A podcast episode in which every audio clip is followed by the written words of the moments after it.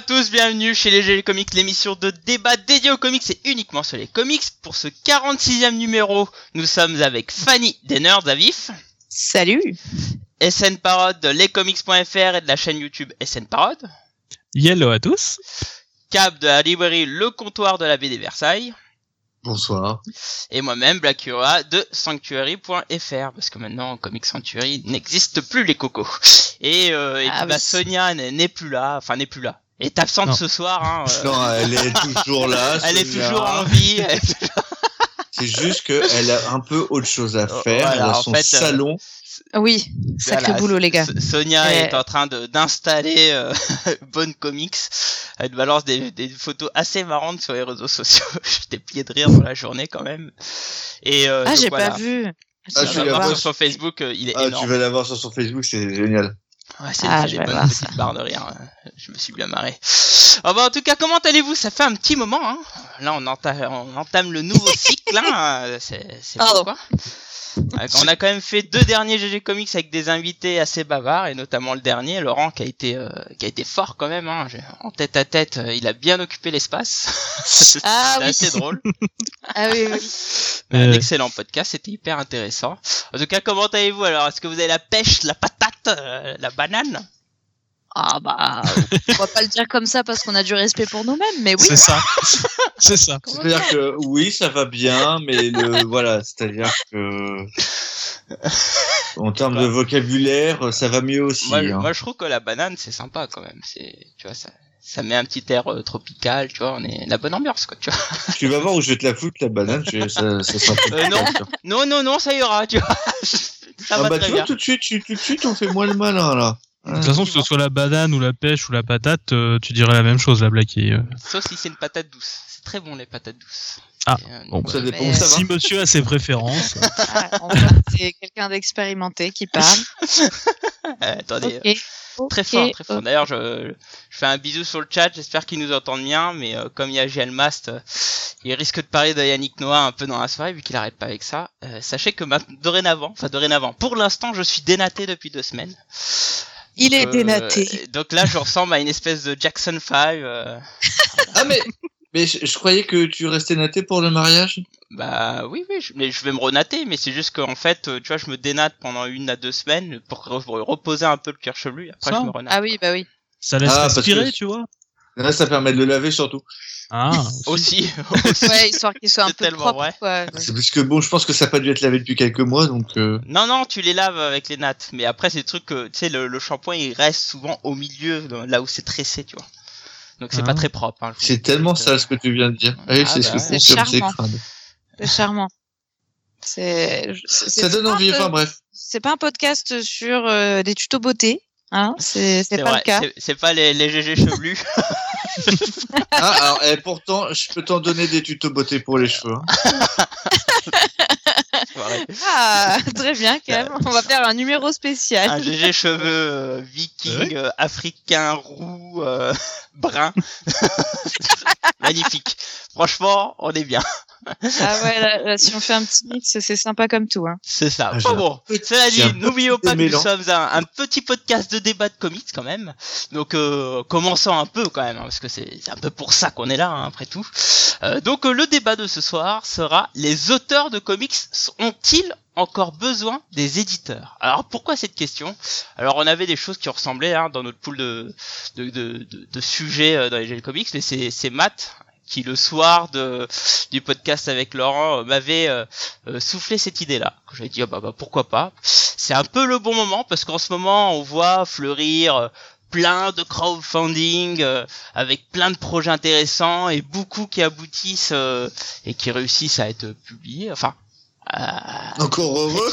En tout cas, en tout cas, ils arrivent à être financés, ça c'est quand même une bonne chose. D'où la question avec cette montée de crowdfunding, est-ce qu'on peut penser qu'aujourd'hui les auteurs ont encore besoin d'éditeurs? Alors les éditeurs, oui, ont besoin des auteurs parce que sans eux ils n'ont pas de boulot. Ça on est un peu d'accord. Mais quand même, on m'a quand même soufflé aussi cette idée de débat qui pourrait peut-être être intéressant un jour à discuter. Pas tout de suite. Ça va être vite fait quand même. Ouais, mais c'est un peu ça. Il y a peut-être des trucs intéressants. Si un jour on voulait parler de ça, écoutez, je le mettrai dans le pool des sujets. Je vois pas ce qu'un éditeur peut faire sans auteur, mais ok. Ouais, ça se discute. Bref, je vais pas faire le débat de là, ça sert à rien. En tout cas, on va innover. Pour le coup, on va faire un petit tour de table. Et chacun, vous allez me dire, pour vous, quel est le meilleur moyen pour un auteur de se passer d'un éditeur? Alors, rapidement, hein, parce que le but du débat, c'est après de parler de ça, hein, clairement. Donc, on va commencer par Fanny.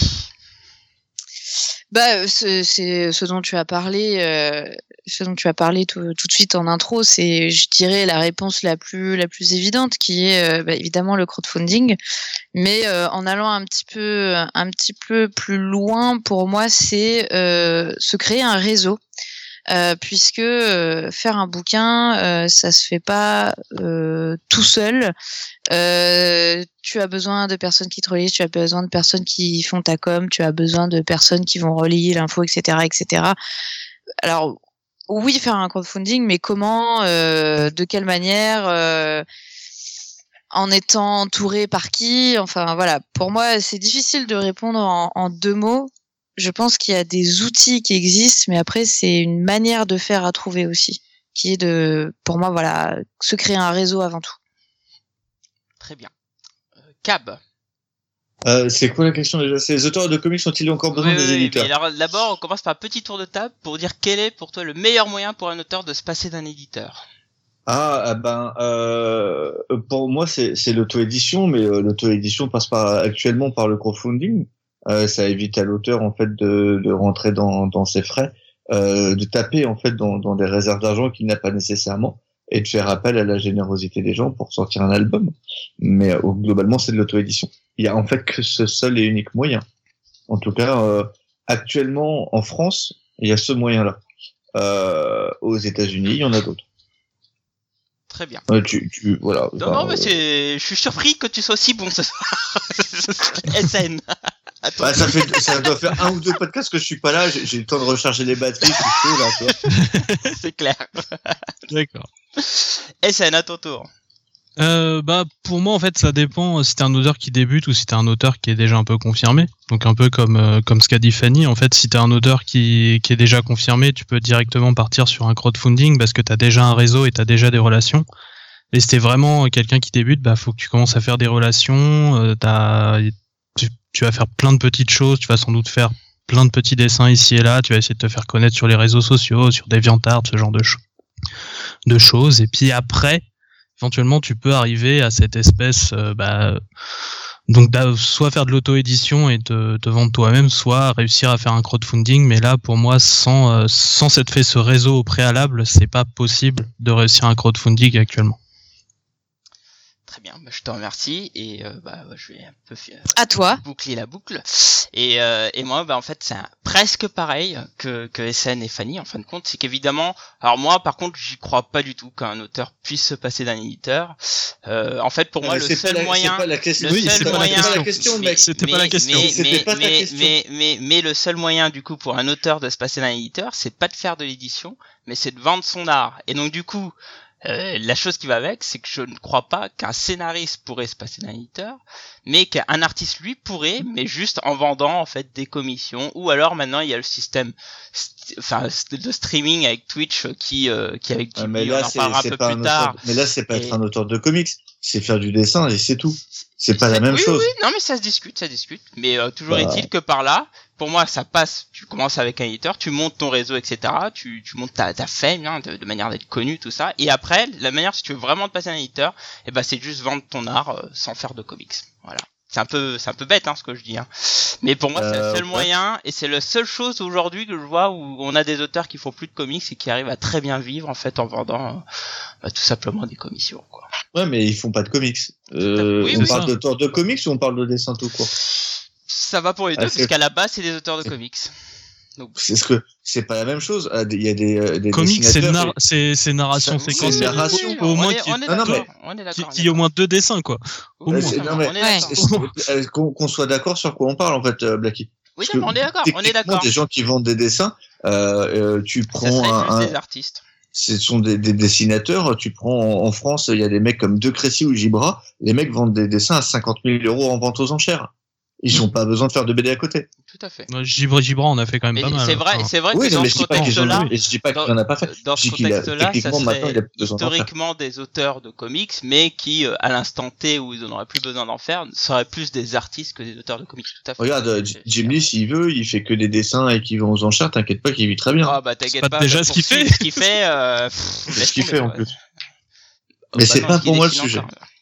Tout à fait, mais ça se discute. Donc, eh ben écoutez, on va commencer réellement ce débat pour entrer un peu plus en profondeur et on va commencer déjà, évidemment, de parler un peu de crowdfunding, etc., d'auto-édition. Mais avant, on va un peu se poser la question, qu'est-ce qu'un éditeur ? Parce qu'en fin de compte, si on parlait des auteurs de comics qui se passent d'éditeurs, il faut peut-être un peu qu'on discute de ce qu'est un éditeur et de son rôle. Alors, déjà, est-ce qu'on peut dire... Est-ce que tu veux bien commencer, tu vois ? Je t'ai vu venir. Maintenant, je te connais tellement, Cap. C'est moche. C'est moche. Déjà, on parle de quel pays ?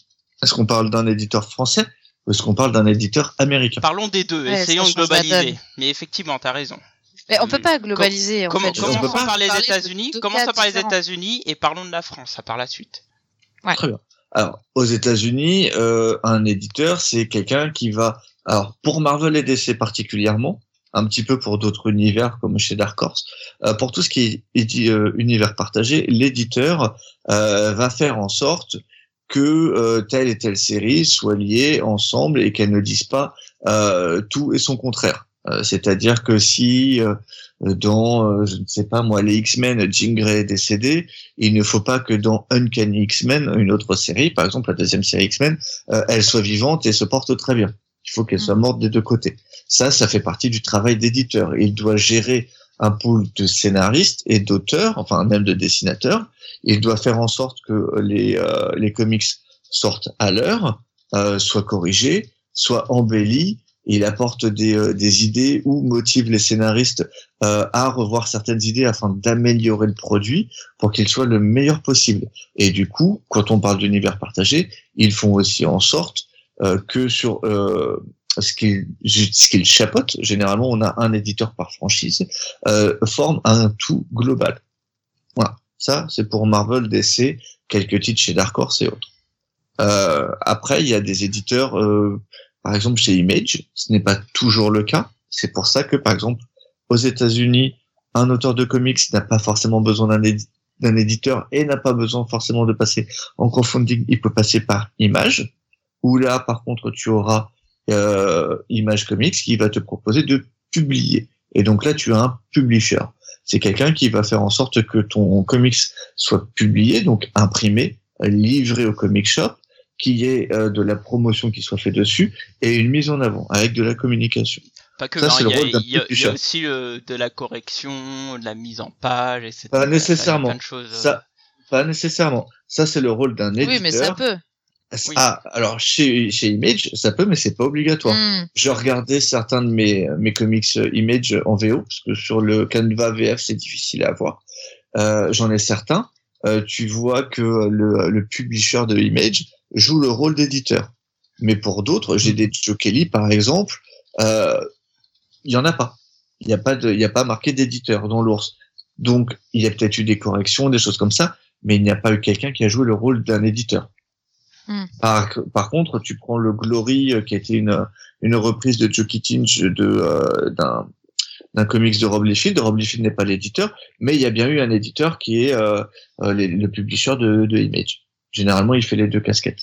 C'est un peu comme les œuvres de Kirkman avec le studio Skybound, où là, t'as une espèce de micro-cosmos autour de l'édition qui fabrique des éditeurs chez eux et tout. Voilà, c'est ça. Voilà, t'as la même chose chez 12 Gauge qui édite des bouquins de Brian Stelfreeze, par exemple, et de Jason Pearson, où là, t'es un... Mon grand-père, mon tonton, Brian Stelfreeze, évidemment. Oui, bien sûr. Et donc, je disais, voilà, édite, corrige, font en sorte que le comics soit embelli. Par contre, ça n'a pas la même lourdeur, si je puis dire, que chez les Big Two. Donc, voilà, ça, c'est le rôle d'un éditeur aux États-Unis. Aux États-Unis, un éditeur est là pour... c'est un peu ta mère, en fait. C'est un peu... J'aurais plus dit ton comptable. Non, bah, non, t'as Nounou, t'es payé pour, quoi. C'est quelqu'un qui est payé pour, c'est quelqu'un qui est payé pour que tu rentres ton truc en temps et en heure, qui est là pour corriger, etc. Je me souviens, n'hésitez pas à lire, pour l'édition, par exemple, la très bonne biographie de Douglas Adams par Neil Gaiman, où on voit le boulot de l'éditrice de Douglas Adams, qui était réputée pour ses retards. La meuf gère son planning, ce qui fait que sa deadline de retard, c'est devenu sa deadline de troisième retard, c'est sa deadline de base en fait pour elle par rapport à la publication, tu vois. Et du coup, c'est elle qui gère ça comme ça. C'est incroyable de voir le boulot de nanny en fait que c'est en fait par rapport à un auteur.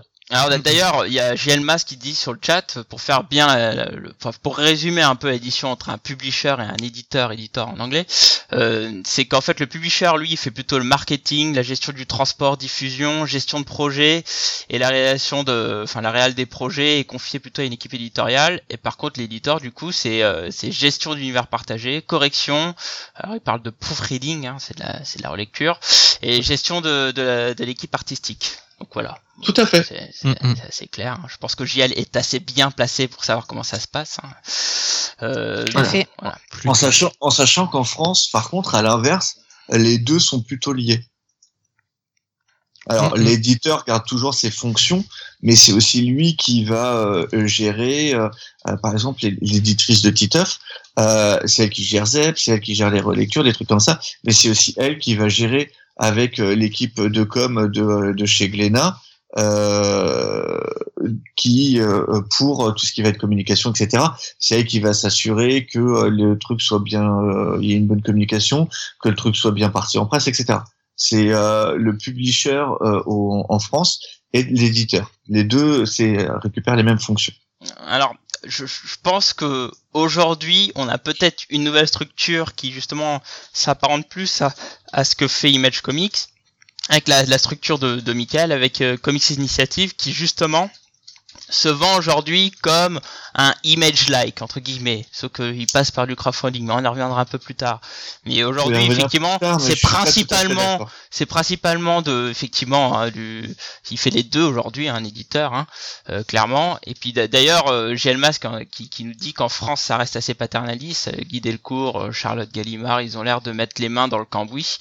Même Jacques Glénat, etc. Enfin, un paquet. On a pu voir ce qui s'est passé chez Delcourt avec Comics Fabric, ou chez Glénat avec leur collection qu'ils partagent avec IDW, où effectivement on a un Olivier Jalabert ou un Thierry qui va vraiment les aider. Enfin vraiment, il y a un double boulot, quoi, clairement. Alors après, il faut voir que pour le comics en particulier, le comics américain, c'est le cas par exemple pour Glénat, etc. Mais tout ce qui va être Panini ou Urban, on en est très loin. Oui, là, on est plus sur un rôle de publishing pur et dur. C'est ça. Tout ça est fait en amont. Eux, ils ne passent pas grand-chose à faire à part gérer le traducteur, relire pour vérifier que tout se tient bien dans la trad. Et encore gérer le traducteur. Ouais, il ferait mieux de le gérer un peu plus près, mais bon. Ça dépend chez qui. Ça se passe globalement bien, quand même. Oui, n'exagérons pas non plus. Oui, non. Oui, d'ailleurs, pour ceux qui ne le savent pas, d'ailleurs, il faut savoir que quand un éditeur propose de la traduction, ça coûte beaucoup moins cher de faire de la créa. C'est pour info, c'est un fait connu. Il faut savoir que tu payes une licence pour publier quelque chose qui existe déjà dans d'autres pays, alors que quand tu fais une créa, là, tu payes à la page et tout. Par contre, tu as la gestion des droits qui peut te permettre de... Tu payes pas nécessairement à la page, ça dépend. La plupart du temps, c'est à la page, en tout cas. La plupart du temps. Ouais. Aujourd'hui, on m'a toujours parlé de payer à la page. C'est pas pour tous les contrats, ça dépend. Mais bon, là n'est pas le sujet. Tout à fait.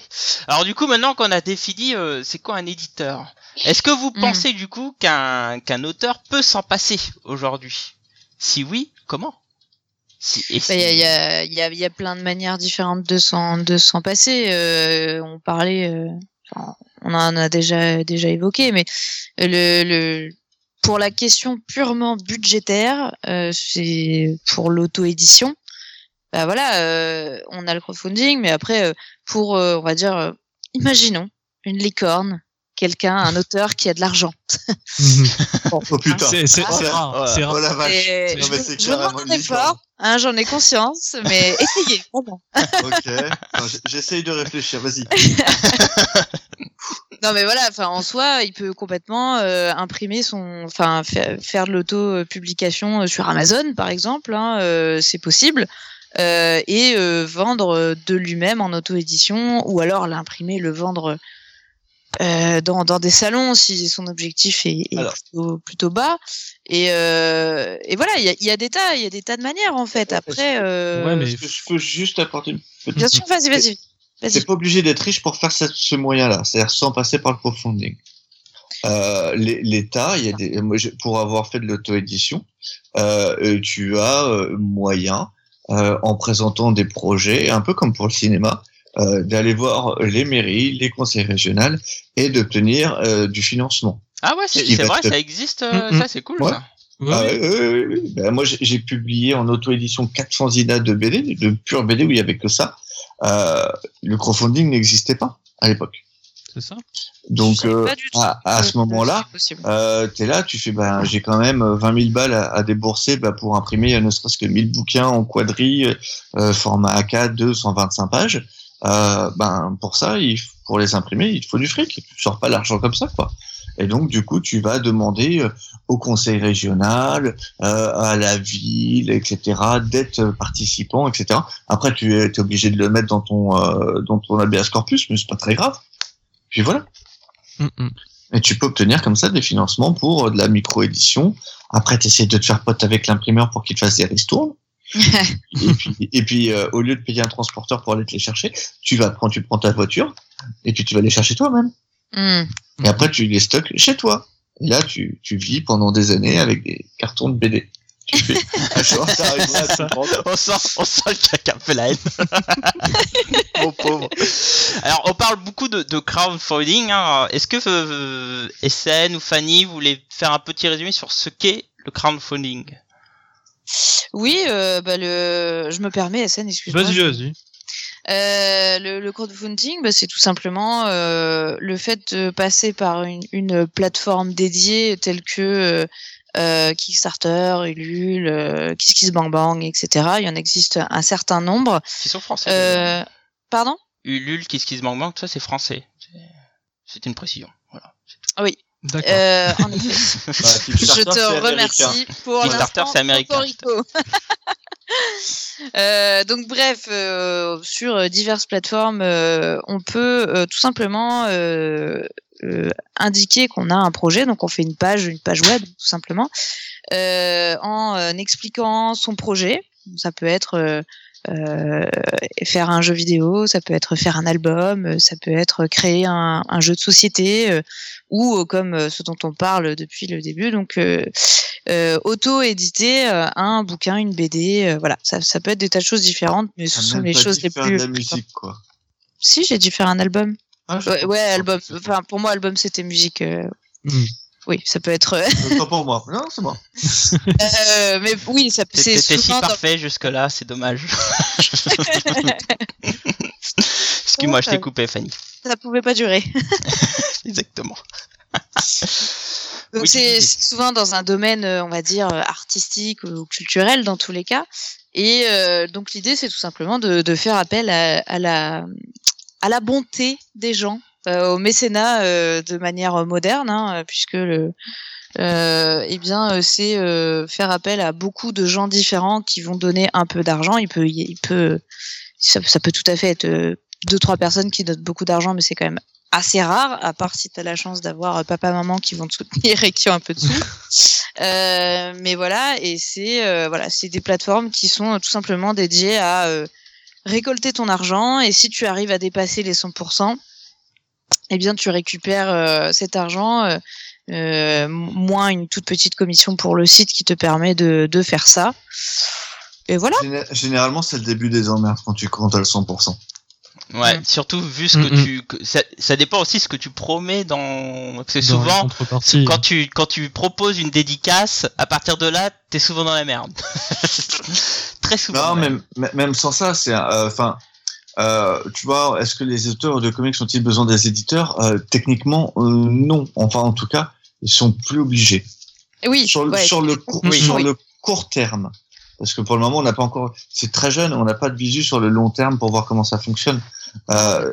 Donc sur un format, on va dire français et pas américain, puisque pour moi il y a d'autres moyens aux États-Unis, notamment avec Image ou encore d'autres séries, d'autres micro-éditeurs où tu peux faire tes trucs en indépendant.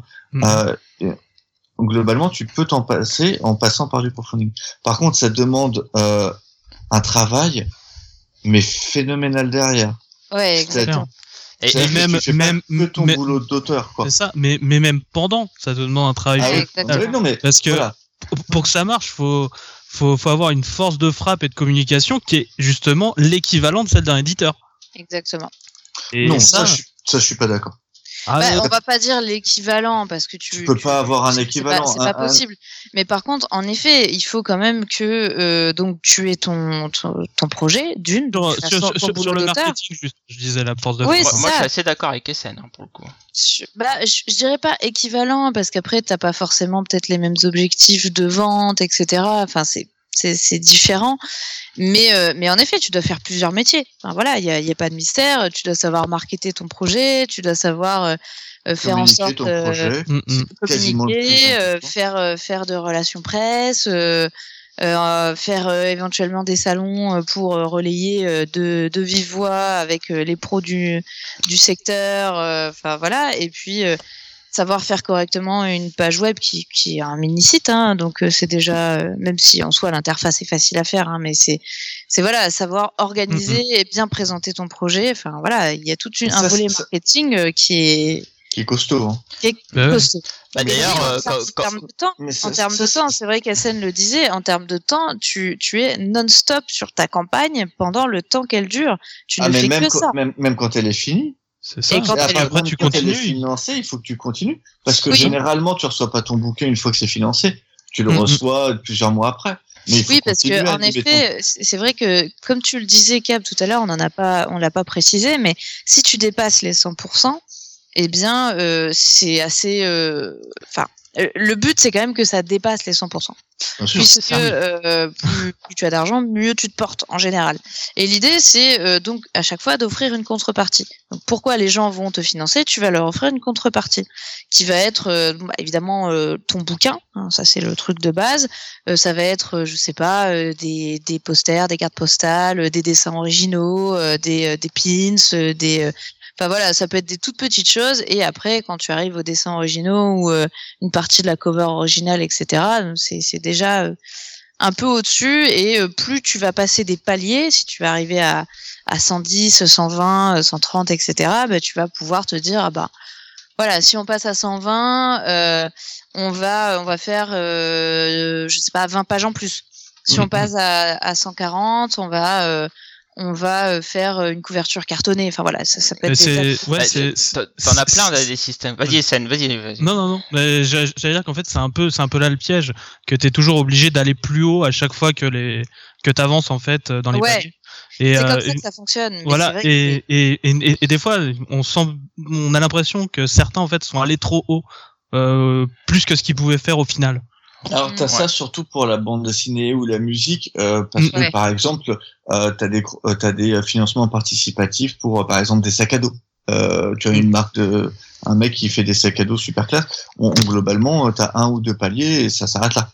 Parce que le mec il va pas aller après te faire le truc sur mesure pour ton dos qui est une légère inclinaison de 3,4 vertèbres. Tu vois. Enfin, voilà. C'est vraiment le cas pour les domaines artistiques. Et d'ailleurs, c'est souvent quand je parle pour le coup dans la BD, où c'est souvent quand un auteur promet quelque chose où il doit faire beaucoup de choses, et notamment, moi j'ai le cas de Maliki qui avait fait un Ulule qui a explosé. On a suivi ça avec ma femme un peu de loin, mais c'était incroyable. Enfin, j'ai jamais vu ça de ma vie. Hein. Je pense que ça faisait facilement un taux de commande de ce qu'avaient des éditeurs, quoi. Sauf qu'en fait, il avait un palier où c'était je dessine une dédicace d'un des chats à l'intérieur, quoi. Et comme il y a dû en avoir, je sais pas, 300, 400, voire même peut-être 500, ah ouais. Et bah le pauvre, on le voyait après sur les réseaux sociaux en disant ah mais là c'est impossible, quoi, 500. Du coup, tu finissais par voir des dédicaces où c'était des trucs simplifiés au final, parce qu'ils pouvaient pas faire des trucs de fou. Ah mais tu vois, ça pour moi c'est une des erreurs à pas faire. Bah ouais, voilà, c'est. Parce que... Ah après tu vois, après ça dépend ce que tu veux, hein. C'est... Non, je te parle de la qualité du truc. Je dis pas le fait que le mec fait, mais tu promets quelque chose, mec. Tu le fais à fond. Faut y aller, ouais. Moi j'en ai fait un. C'était Paul Jenkins et Ramos sur leur série qui se passe. Comment ça s'appelle? Qui se passe dans le milieu des contes de fées, en fait. Ils ont fait un truc avec les grands méchants. Voilà, Fairy Quest. Et en fait, le premier tome, les mecs, ils avaient fait avec un palier, ils te faisaient le truc à la dorure. Ils te faisaient le titre à la dorure et tout, avec le nom des gens à la dorure. Sauf qu'ils se sont pas rendus compte. Oui. C'est que ça coûte un bras. Bah oui, bien sûr. Ah ouais. Et en fait, les mecs, ils l'ont dit dans le tome 2, en disant qu'ils leur reproposaient pas, parce qu'ils se sont pas rendus compte du coup. Ah. Et sauf qu'après, il a fallu le payer. Parce que là, tu fais, mais moi, j'ai commandé ce truc à la dorure. Je le veux. Et ça crie à mort ton budget. Et tu vois, il faut faire attention à ce qu'on propose. Et c'est bien de proposer beaucoup. J'ai eu le 20th Century Tangirl, le 21st Century Tangirl, mais le machin, il est arrivé, c'était un carton rempli de goodies. J'avais 15 milliards, j'ai eu un ballon de plage, j'ai eu des cartes postales, des t-shirts, des posters, j'ai eu des écussons, des pites, enfin je veux dire, tout quoi. Mais voilà, si tu promets, il faut faire. Et d'ailleurs, justement, quand on discutait avec Laurent Lefebvre dans un podcast, qui expliquait que lui, si cette fois, dans son projet, il n'a pas proposé ce genre de choses, c'est parce que justement, c'était trop chronophage et que ça impliquait beaucoup de choses.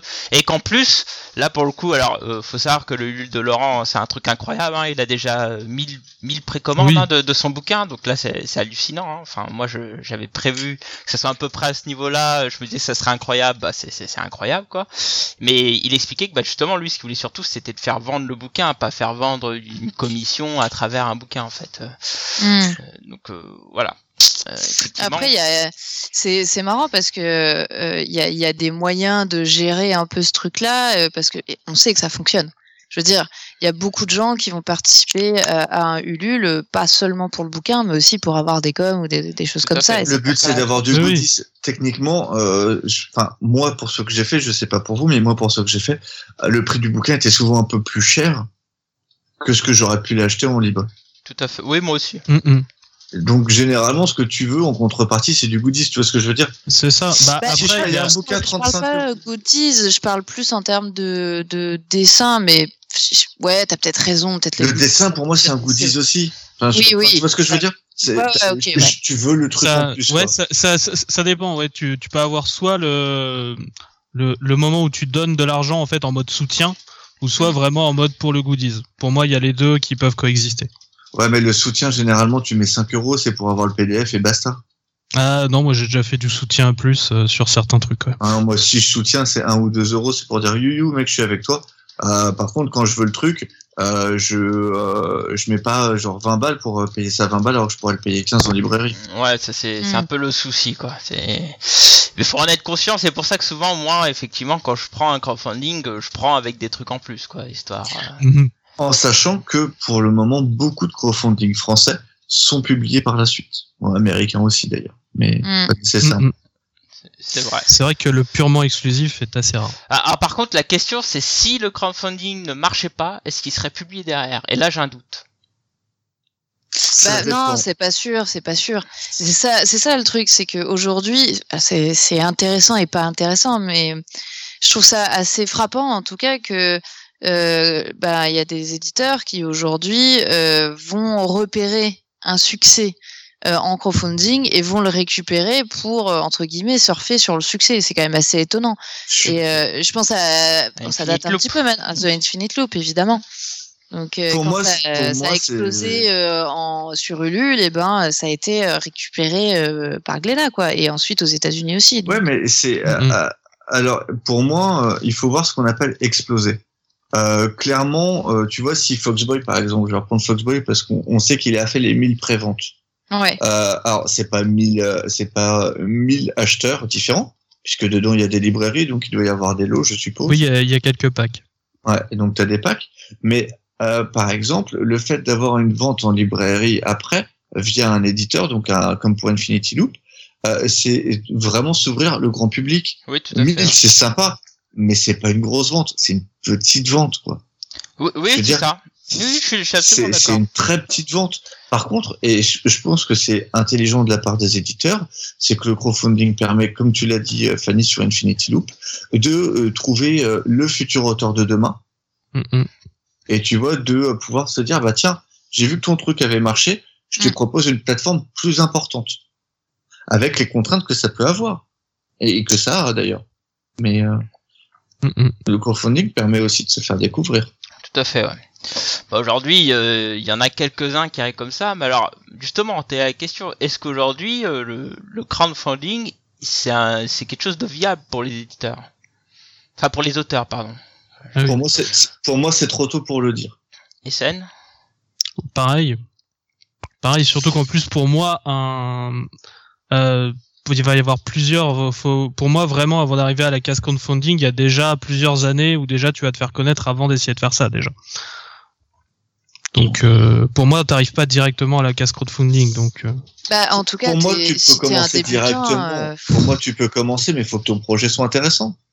Bah, faut qu'il soit. Enfin, encore une fois, je vais revenir sur ce que j'ai dit au début, mais il faut que tu sois bien entouré dans ces cas-là, parce que. Bien sûr.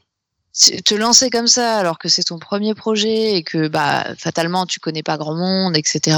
et que bon, c'est non, quand même c'est possible hein, mais c'est compliqué. Que tes amis t'aident, que ton truc soit bien fait. Alors moi j'ai fait du crowdfunding sur des projets. Je connaissais les mecs ni Dave ni d'Adam, c'est juste le projet m'a plu.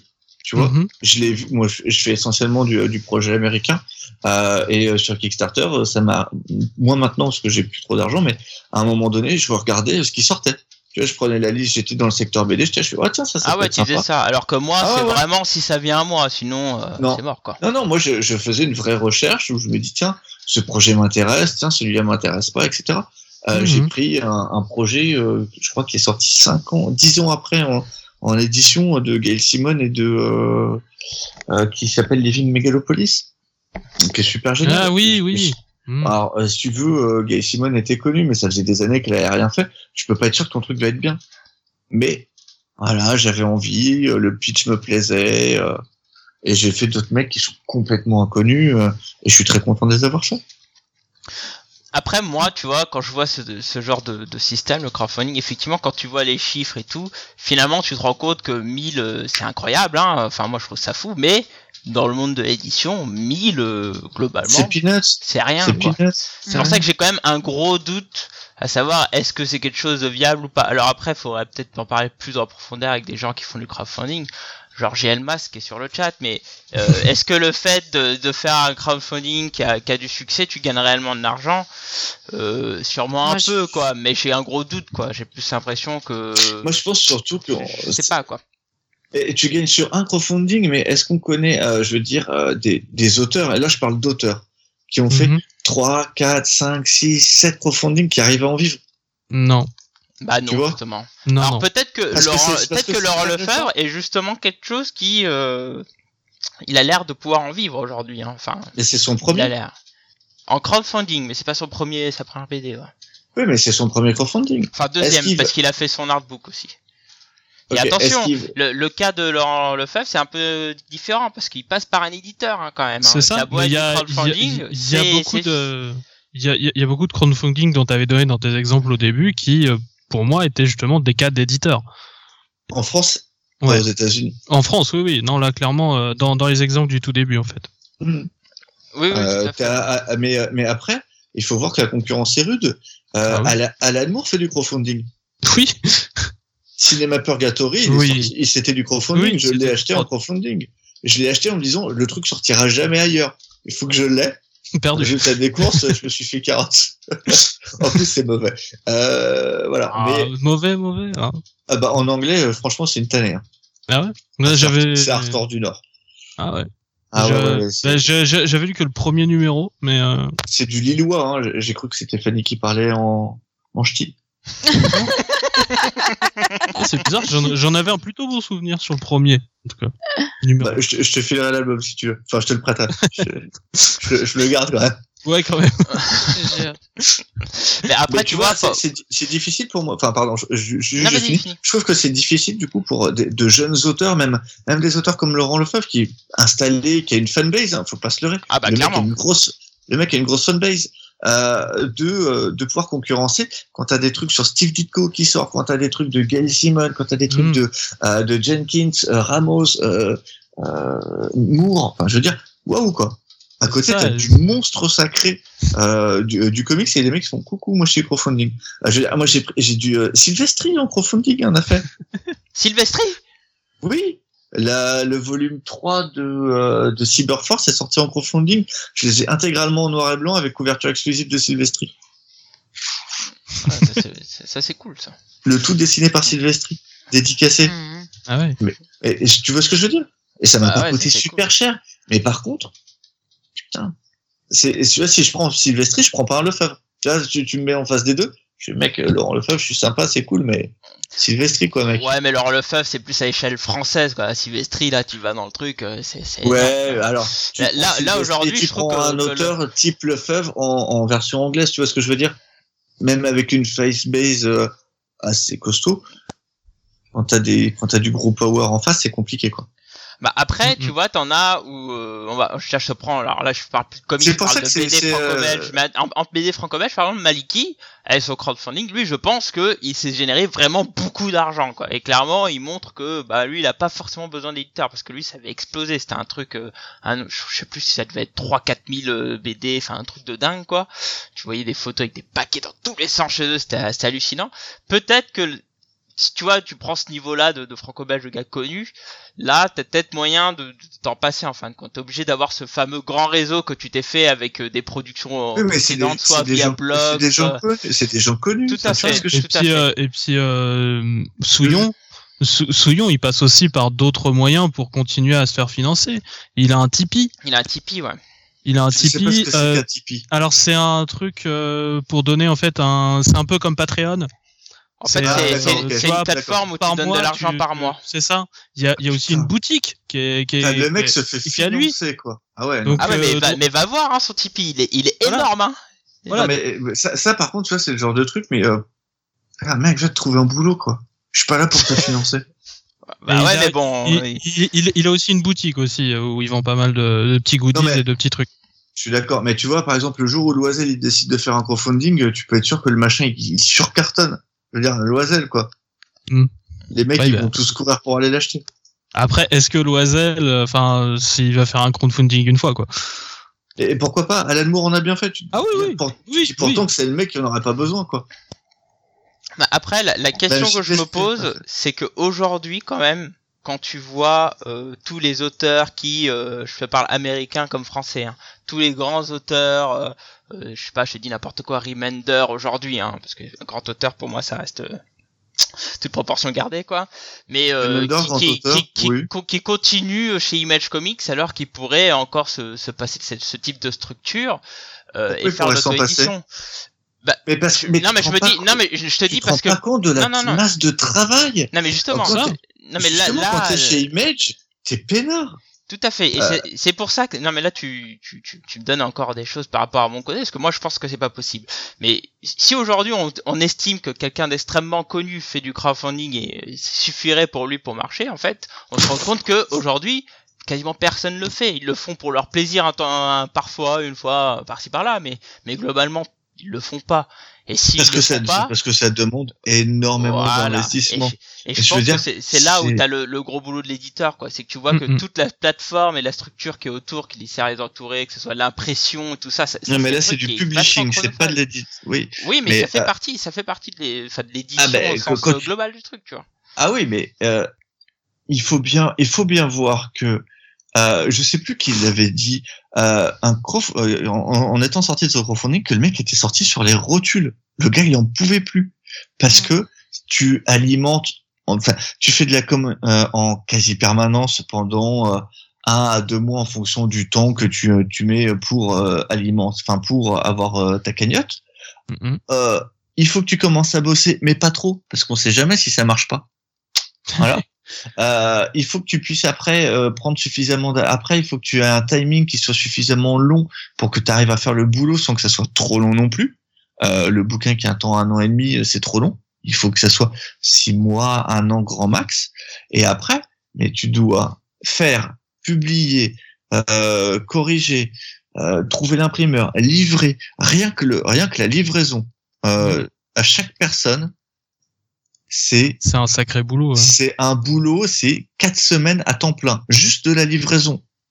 Juste tu mets dans les colis, tu mets tous les trucs, tu te plantes pas, tu vas peser, tu mets à la bonne adresse, etc. C'est rien que ça, c'est un taf monstrueux et c'est globalement 1 mois de ta vie à temps plein. Et tu fais que ça. 7 jours sur 7, pas 5. Donc ouais, quand tu fais de la BD, tu fais de la BD. T'as pas nécessairement l'envie de t'embarquer à faire 15 milliards de trucs à côté qui sont pas le boulot. Voilà pourquoi des plateformes comme Image fonctionnent très bien, a de très bons auteurs. Voilà pourquoi Brubaker, quand il a fait moi je me casse, je retourne faire ce que j'ai envie avec Sean Phillips, il est allé chez Image, il a fait bonjour, les mecs ont fait coucou, il a pas d'éditeur, il fait ce qu'il veut.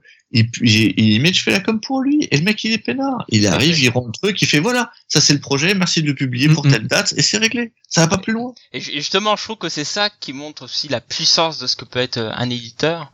C'est que il est pas forcément là pour te brider. Enfin, ça dépend de certains, mais qu'il est aussi là pour apporter des choses qui sont vraiment hyper utiles, quoi. Et notamment le marketing, la distribution. Vas-y, SN. Clairement, l'éditeur, il a une expertise qui est irremplaçable. Ouais, c'est toute l'expérience qui est ramassée de dizaines d'expériences de publication. Même si jamais l'auteur, on va dire, ferait tout ça, en fait, il aurait l'expérience d'un éditeur à la fin de sa carrière. Si jamais il avait publié lui-même tous ces trucs, c'est incomparable.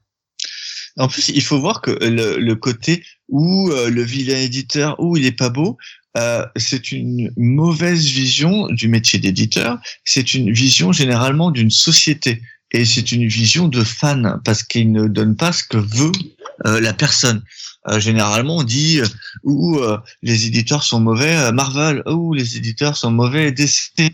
Sauf que là, on parle d'une maison globale. On parle d'un mec de l'éditeur en chef qui chapeaute 50, une soixantaine de séries et qui globalement fait confiance. En fait, on est dans une structure pyramidale qui est propre à n'importe quelle société où en fait l'éditeur en chef, ça va être juste l'équivalent dans une boîte d'un directeur marketing ou d'un PDG. Il chapeaute et il y a des mecs en dessous qui surchapeautent, etc. Il prend peut-être des mauvaises décisions, mais on parle d'une société, on parle pas du métier d'éditeur. Or, dans la mentalité des gens, l'éditeur pas bon, elle est fausse, puisque c'est la maison globale. Ou Glénat, c'est un mauvais éditeur. Non, pas nécessairement. Il y a de très bons éditeurs à Glénat. Par contre, est-ce que la maison d'édition en tant que telle est bonne ? Non, je pense pas. Il y a plein de défauts, il y a plein de trucs. Tout à fait. Alors bon, on a fait tout un gros truc quand même sur l'auto-édition. Alors après, alors c'est là où j'ai un peu du mal, j'ai essayé un peu de chercher de mon côté, mais j'ai beaucoup de balles à trouver. Alors du coup, Cap, tu pourras peut-être nous aider. Est-ce qu'il existe du coup d'autres moyens d'auto-édition ? Alors moi, j'en connais un peu, parce que je connais par exemple le Drick and Draw de Paris, sur lequel des fois ils font des sketchbooks et tout. Donc là, c'est vraiment auto-financé par leur poche. Ils font leur propre maquette InDesign tout seul. C'est de l'auto-édition, ça. Là, on est dans l'auto-édition pure. Ouais, c'est ça. Oui, le crowdfunding, c'est de l'auto-édition pure, c'est juste qu'en fait, t'avances pas le pognon. C'est la seule différence. C'est ça. Ouais. Mais maintenant, on a d'autres cas où on a les auteurs qui s'autofinancent eux-mêmes, et donc, la meilleure moyen pour le voir, c'est d'aller discuter un peu avec eux dans des salons ou dans des rassemblements, entre guillemets. Ouais. Et puis après, voilà. Alors, j'aime bien quand tu dis rassemblement. Oui, des rassemblements d'auteurs. On dirait des trucs un peu cachés, tu sais. Là, quand je parle notamment des Drick and Draw, si vous êtes dessinateur ou pas d'ailleurs, vous pouvez y aller, c'est tous les mercredis soirs sur Paris, à Saint-Michel. Et là, c'est pour se faire connaître. En fait, ce que je voudrais savoir, c'est est-ce qu'on parle d'auteur de BD ou d'illustrateur ? Encore une fois, c'est pas la même chose. Non, là, je te parle de BD. Par exemple, on a quelqu'un qui s'appelle Entocha, enfin on a quelqu'un. Dans Adrigredo, il y a Entocha qui est un artiste et qui a aussi fait sa propre BD en auto-édition et qui, grâce au bouche à oreille, s'est mise à bien fonctionner, mais à son échelle, quoi. C'est-à-dire qu'il a dû réimprimer 3 fois le truc. Enfin voilà, quoi. Là, je te parle vraiment de BD, quoi. En auteur de BD, je pense qu'il y a les Patreon et leur équivalent dont vous avez cité tout à l'heure. Exactement. Où là, en fait, ça revient un peu à la même chose que du crowdfunding, mais c'est différent puisque là, on paye régulièrement en fait quelqu'un pour faire son boulot. Ce que je trouve un peu abusé en fait comme système. J'aime pas le système d'assistanat que ça provoque. Moi, au contraire, moi, j'aime bien. C'est vraiment très intéressant parce que du coup, tu vas décider de soutenir un artiste que tu aimes, même si tu vas pas forcément acheter tous ses bouquins, ou enfin, je dis bouquins, mais ça peut être autre chose. Et du coup, tu vas vraiment soutenir en tant que mécène. Là, on revient vraiment à la notion de mécène au sens premier. Et je trouve ça vraiment très intéressant parce que là, tu vas décider de soutenir un artiste et pas acheter une œuvre en avant-première et donc soutenir l'artiste. Mais tu vois, après, c'est le même principe. Hein, tu as des contreparties aussi, mais c'est très différent. C'est plus petites choses et ça ne va pas prendre toute l'énergie de quelqu'un pour faire une campagne, un pointé, et voilà. Et non, là, parce que je suis quelqu'un sur le long terme en fait. Ouais, et en fait c'est ça que je trouve vraiment très intéressant. Ouais, et surtout t'es pas obligé en fait de le faire finalement sur le long terme puisque du coup tu peux mettre juste une fois et décider de ne pas renouveler. C'est vrai. Ouais. C'est vrai. Mais j'aime bien que tu utilises le mot mécénat, Fanny, puisque c'est quelque chose qui a complètement disparu en fait de notre société. Exactement. Ou qui se fait quasiment plus. Enfin, t'as quelques mécénats pour des artistes très très doués, mais dans des domaines qui nous intéressent globalement peu, type peinture, etc. Et du coup, je trouve effectivement le côté mécène, je trouve ça bien, mais je sais pas.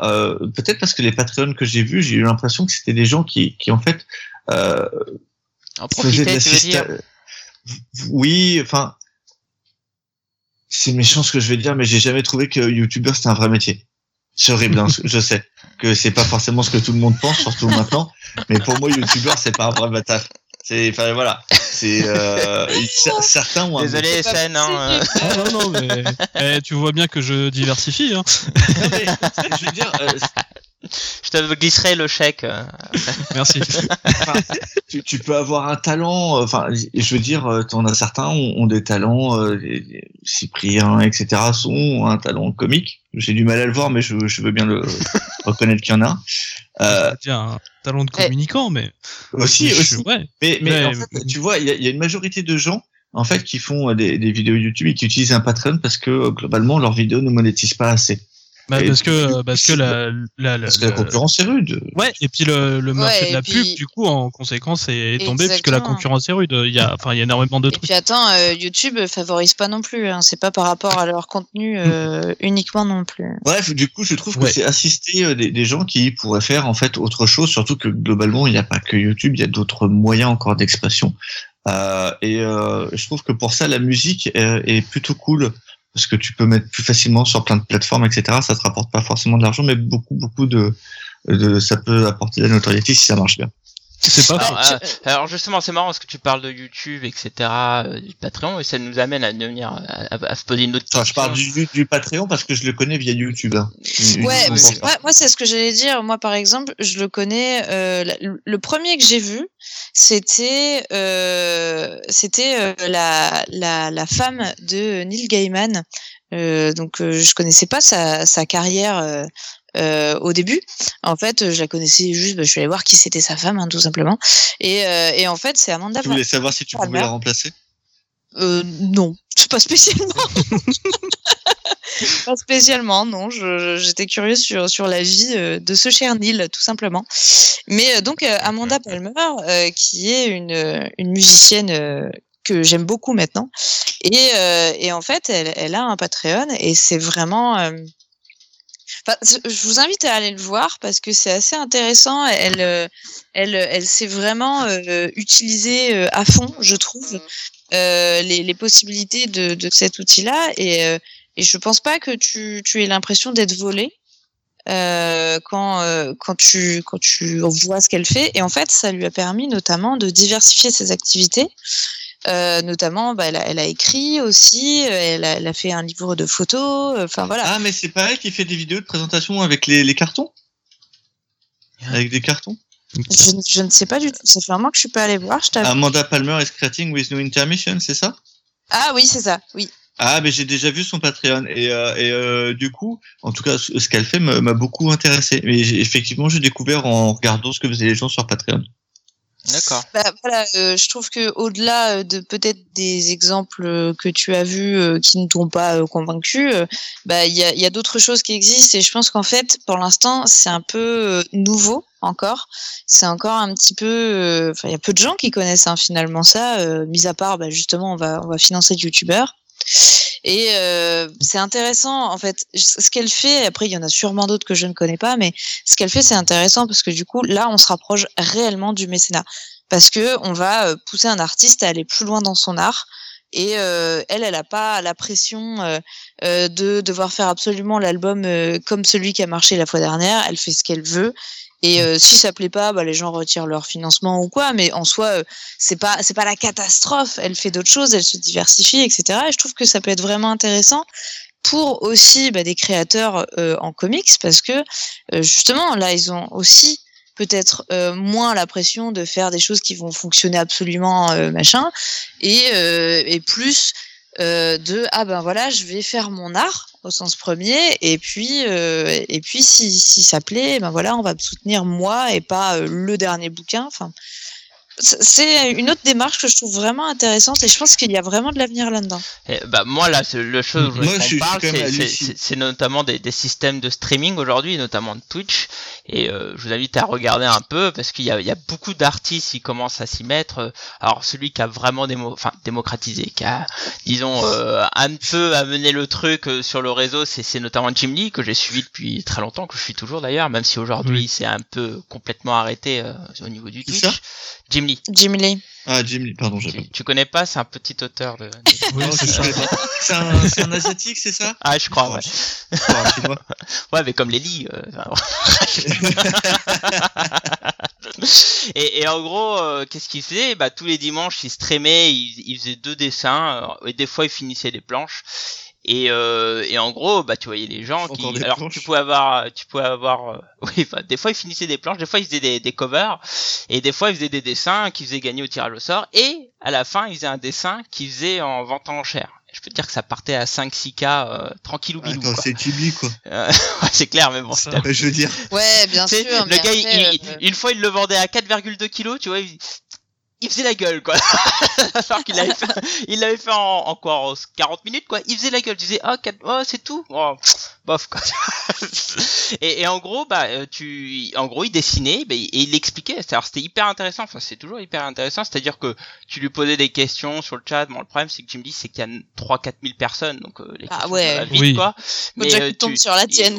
Il tombe sur la question. Par exemple, comment tu fais pour dessiner les mains? Et puis, hop, il s'arrête, il t'explique et tout. C'est hyper intéressant, franchement. En plus, il est super sympa le gars et vraiment c'est hyper cool. Et du coup comment il faisait pour en vivre? Alors d'une part il y avait ces fameuses enchères secrètes qui finissaient à 5 000 $, donc ça va tranquille, mais en plus t'avais un système d'abonnement avec différents paliers qui donnait de l'argent en fait à l'artiste, et puis tu peux faire des dons pendant le stream et tout. Oui, c'est ça. Alors pour Jim Lee c'est un truc qui est assez énorme, il y avait des milliers de personnes, il a même créé un Discord à côté où on discute et tout, c'est hyper intéressant.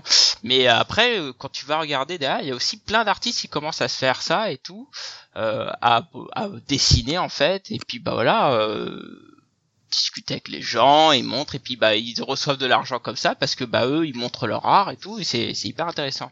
Alors pareil, est-ce que c'est viable aujourd'hui? Je pense que c'est plus un complément qu'autre chose, surtout quand t'es un passionné. Mais pour Jim Lee le complément c'était au minimum 20 kilos par mois, quoi.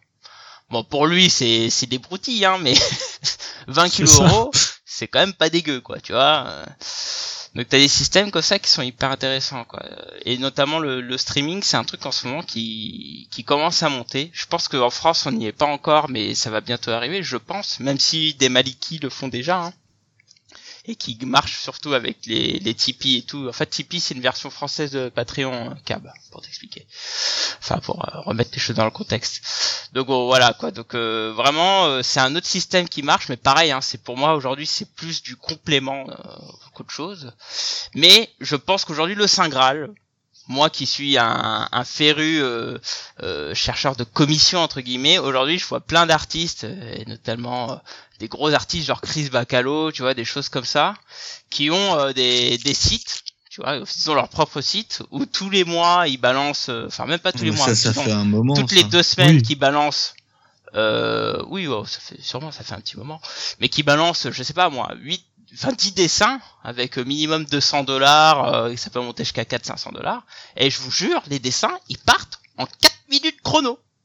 C'est un truc de dingue. Alors, ah ouais, déjà, d'une, t'excites pas, hein, je sens la pression qui monte, monter dans ta voie de cresson, là, ça monte trop. C'est souvent ça quand tu parles de commission, ça le... mais je veux dire, alors, d'une, c'est pas une nouveauté, hein, ça existe depuis belle lurette. Deux, pour moi, on est plus sur faire du comics. Alors, oui et non parce que souvent, une commission, mec, c'est un dessin. C'est à côté, hein. Non, mais c'est pas la même chose. Non, mais il y a pas que des commissions. Il y a aussi des planches. Ouais, mais attendez. Il y a souvent des c'est de la vente de planches. Il y a souvent des planches non publiées aussi, ce qui est intéressant. Ouais, mais attendez, moi il y a un truc que quand même, j'aimerais bien en parler, c'est que là on parle de comment on peut se passer d'un éditeur. On a parlé du début qui est de d'argent, voilà. Moi, je trouve ça vraiment important de dire aussi qu'il y a des manières de faire de l'argent sans forcément vendre son bouquin proprement dit, pour financer derrière une impression correcte de son bouquin, etc. Le fait de pouvoir travailler pendant X temps sur ce bouquin. Hein, parce que pendant que tu fais ça, tu fais pas autre chose, donc t'es pas payé. Donc pour moi, ça vaut le coup d'en parler de ce genre de choses, parce que si jamais tu vas faire ça et que tu t'en sors un petit peu avec de 1 un Patreon, de 2 des lives sur Twitch, de 3 tu vas faire des commissions sur un week-end, sur un salon, etc. Tout ça, c'est ça aussi qui va te permettre de gagner assez d'argent pour pouvoir travailler tranquille sur ton projet sans avoir à te soucier de payer ton loyer, accessoirement, vivre, et voilà. Et ensuite, ça c'est aussi, ça fait partie de l'auto-édition. Mais quoi. C'est aussi autant de temps tu passeras pas à travailler sur ton projet. Oui. Pour en avoir encore discuté avec un auteur vendredi, les mecs ils vont en salon, ils sont là, ils sont contents, ils vont en salon régulièrement, sauf qu'à côté ils bossent pas. Et c'est pas payé. Et c'est pas payé. Autant les. Alors, en France, techniquement, il y a une charte. Hein. Il y a la charte des auteurs qui fait que... Elle n'existe pas toujours. Non. Si, elle existe. Elle existe, jamais respectée. C'est respecté qu'elle n'est pas. Oui, c'est juste qu'elle n'est pas respectée. Oui. Par les auteurs, autant que par les organisateurs de salons. Les deux. Sache-le. Oui, oui. Et quand tu vois, je dirais pas, mais il y a un mec qui a accepté une très bonne BD d'ailleurs qui vient de sortir, 9000 boules pour 1 an et demi de travail où il va faire que ça. Et des salons gratuits. Voilà. Ah, c'est compliqué derrière, après, si tu veux, les salons... Non, mais alors, attention, là on parle pas de la même chose. Non, là, on parle pas de la même chose. Là, moi, la manière dont moi je présentais les choses, c'est que c'est un gars qui va, ou une nana d'ailleurs, qui va avoir un projet et qui du coup va faire, allez, on va dire un week-end tous les 2 mois, un week-end par mois. Allez, on va dire un week-end par mois. Et je veux dire, le gars, il y va, quoi, tu vois. Un week-end par mois, il va sacrifier ça, donc, malheureusement, sur sa vie pour gagner de l'argent. Après, tu peux quand même gagner de l'argent hein, quand tu vas à un salon, si tu es dessinateur. Scénariste, c'est autre chose. Mais si tu es dessinateur, voilà. Ah oui, non, tu gagnes rien. Mais tu vois, c'est de ça dont je parlais, moi. Tu as un moyen. Il faut arriver à te rembourser dans tes frais. parce que tous les salons payent pas. Bon, si généralement ils te payent l'hôtel et l'hébergement, mais j'ai vu des salons qui le faisaient. Ah oui. Après, moi, si tu payes ta table, pas du tout. Hein. Ouais, en fait, si tu payes ta table, eh ben ils te payent pas l'hébergement, voilà, etc. Tu vois. Après, ça dépend de qui. Hein. Mais globalement, si on met hormis les stars, en fait, tu te démerdes quoi. C'est... Sérieux? Non, en tout cas, en exagère comics, pas. Non, je suis pas d'accord avec toi. En comics, hormis les stars, alors je te dis hormis les stars. En franco-belge, c'est l'inverse, t'es invité. Non, par contre, Blacky t'exagère à mort. Qu'est-ce que t'appelles star? Parce que franchement, moi, avec l'expérience du LCF et RCF, on n'avait pas beaucoup de stars, hein, évidemment. On est un tout petit salon, hein, donc non, quasiment tout le monde était. Enfin, c'est-à-dire que tous les invités qu'on avait, on leur payait le logement, la bouffe, machin, tout ça. Si tu prends ta table, là, non. Et encore, je veux dire, tu venais bouffer avec nous, hein, on te faisait pas payer. Enfin. Oui, mais alors, si je te prends le cas d'un Paris Manga, par exemple, qu'est-ce que t'appelles quasiment tout le monde. Bah, en fait, tu payes la table. Tu payes ta table. Tu payes un espace. Tu t'invites, en gros. Bah, c'est-à-dire que en gros, tu payes un espace sur lequel tu vas proposer des commissions ou des trucs comme ça. Ouais. Mais généralement, un salon invite un auteur. Eh ben, alors, il n'y a pas. En fait, tu as deux types deux types d'occupations. Tu as, admettons, tu vois, pour le LCF, RCF, on avait, selon les années, entre, on va dire une trentaine, parce que ça dépend des années, donc on va faire une moyenne. On avait, on va dire, une trentaine d'invités. Mm-hmm. Voilà. Après, par contre, il y avait ceux qui voulaient pouvaient prendre une table, donc payer pour venir vendre leurs dessins, en gros, et être là. Alors, tout simplement, on pouvait inviter que 30 personnes, mais après, alors souvent c'était des locaux, hein, tu vois, c'est pas, je veux dire,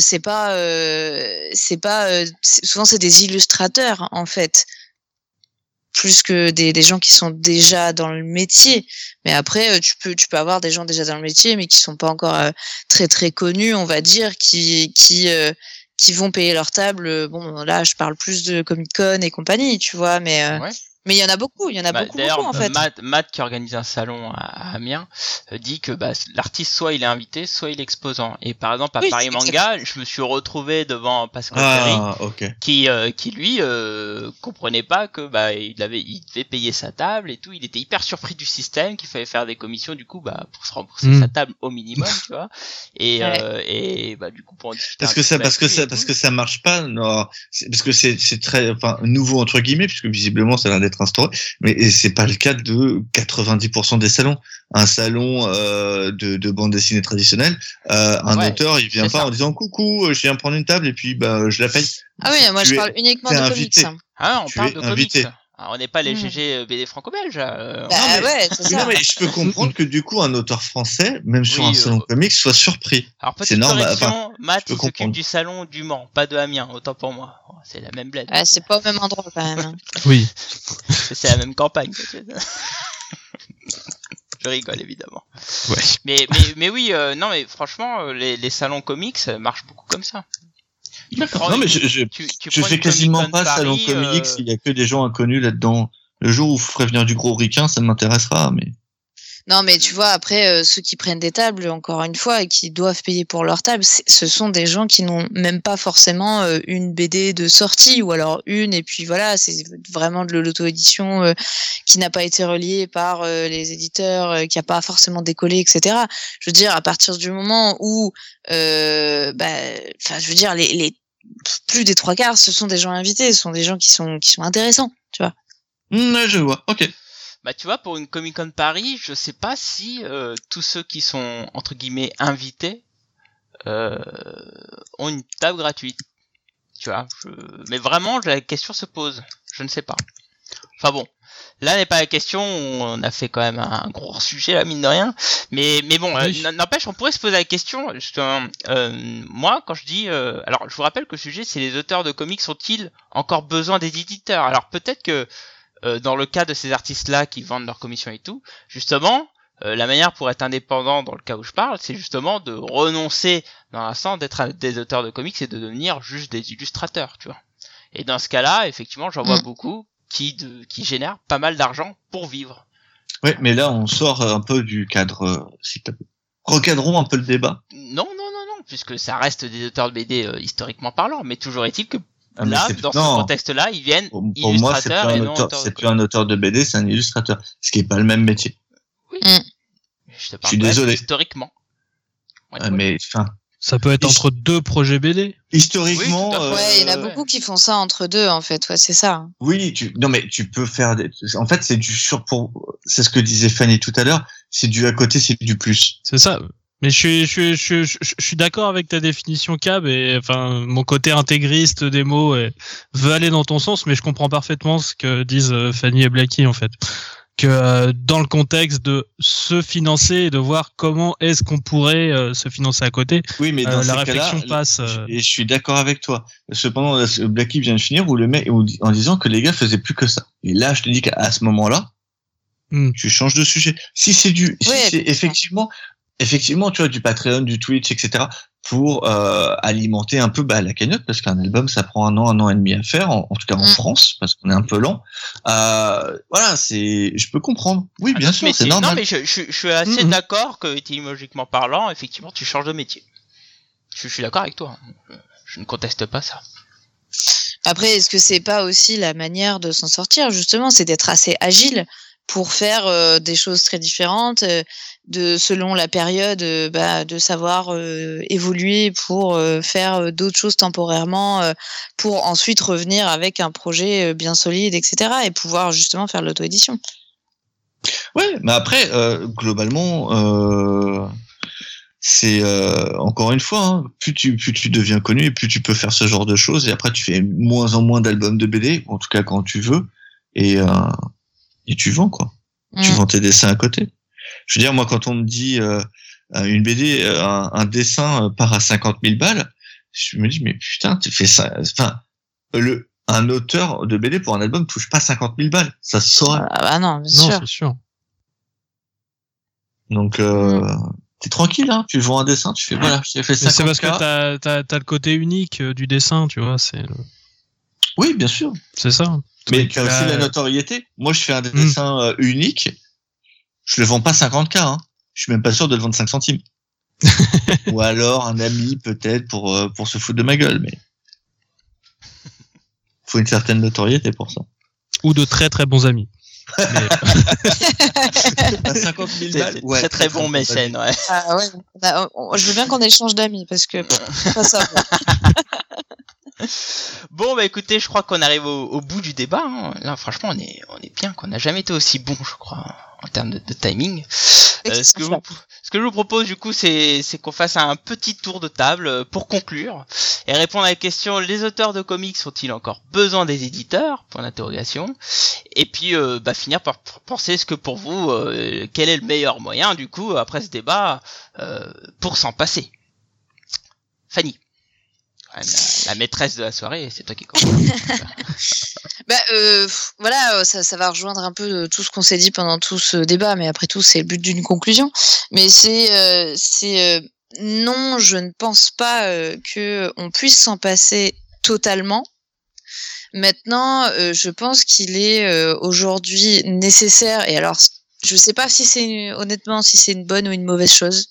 Je penche un peu plus vers le mauvais, parce que enfin voilà, c'est compliqué à gérer, mais il faut aujourd'hui qu'un artiste puisse être souple et savoir faire, savoir faire de nombreuses choses différentes, ne pas dépendre d'une seule chose, d'une seule personne, d'une seule société, etc., et savoir savoir faire beaucoup de choses pour s'en sortir, et surtout pouvoir faire ce qu'il a envie de faire.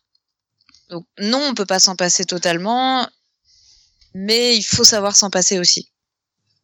Ah, c'est beau. C'est bon. Ah voilà, on peut finir le podcast. Allez, c'est bon. SN. Pour moi, non, c'est très très compliqué de se passer d'un éditeur, sauf sur des projets ponctuels. C'est, tu fais ça pour faire le projet qui est ta passion à fond sur un moment, mais un auteur peut pas se passer définitivement d'un éditeur. Pour moi, de toute façon, ce qu'on voit le plus généralement, c'est des auteurs qui font un ou deux projets, mais généralement un, et qui ensuite repassent du coup chez un éditeur, le temps de se refaire une petite santé financière et tout ça, et éventuellement qui ensuite repart donc sur un crowdfunding ou sur quelque chose de ce genre. Donc voilà. Donc pour moi, c'est vraiment se passer définitivement des éditeurs actuellement, c'est impossible, surtout que on est sur un marché encore très concurrentiel et ils ont une force de frappe au niveau communication, marketing et distribution qui est irremplaçable. C'est beau. Cab. En fonction du marché, oui et non. Sur le marché américain, très clairement. Clairement, sur le marché américain, on peut. On en a parlé. Image permet de diffuser sans avoir d'éditeur. Et donc, du coup, tu peux très bien t'en sortir sans éditeur. Aucun problème. Sur le marché français, c'est beaucoup plus compliqué. Comme l'a dit SN, tu peux en faire un ou deux, mais et comme l'a dit aussi Fanny, ça demande de faire tellement de choses différentes à la fois, c'est tellement chronophage, que ta rentabilité, elle est même pas nécessairement là, en plus. Des fois, t'as juste l'argent nécessaire. Fanny parlait de la femme de Neil Gaiman, Amanda Palmer, et j'ai lu un article du coup pour voir un petit peu qui c'était pendant qu'elle en parlait, et elle a fait un Kickstarter, elle a prévendu 26 000 albums, sauf qu'elle n'a pas dégagé un seul centime de marge. Parce qu'elle a donné trop. A trop donné. Ouais. Et donc du coup, est-ce qu'elle reviendra faire du Kickstarter ? Absolument pas, parce que ça lui a demandé beaucoup de temps personnel, d'investissement à tous les niveaux, et qu'au final, oui, elle a fait l'album qu'elle voulait faire. Non, par contre, c'est pas, ça permet pas d'en vivre. Donc du coup, le modèle est encore très jeune pour essayer de voir si on peut en vivre. Et je pense qu'en France actuellement, on est obligé d'avoir un éditeur. On peut avoir un éditeur dans ces cas-là très indépendant. Il y a des éditeurs comme les éditions ça et là, Comics Initiative actuellement, où on peut du coup y aller avec quelqu'un qui même Bliss par exemple, qui va faire les choses pour vous, avec vous. Mm-hmm. Même si dans les grosses maisons d'édition, les éditeurs vont aussi faire les choses avec vous. Le but, c'est de gagner de l'argent. Je veux dire, c'est pas d'en perdre. Donc pour moi, c'est possible. Aux États-Unis largement, en France, c'est très compliqué. Et si on veut être que auteur de BD ou de comics, peu importe, globalement, il vaut mieux pas. Voilà. Très bien. Je te remercie. Du coup, je vais.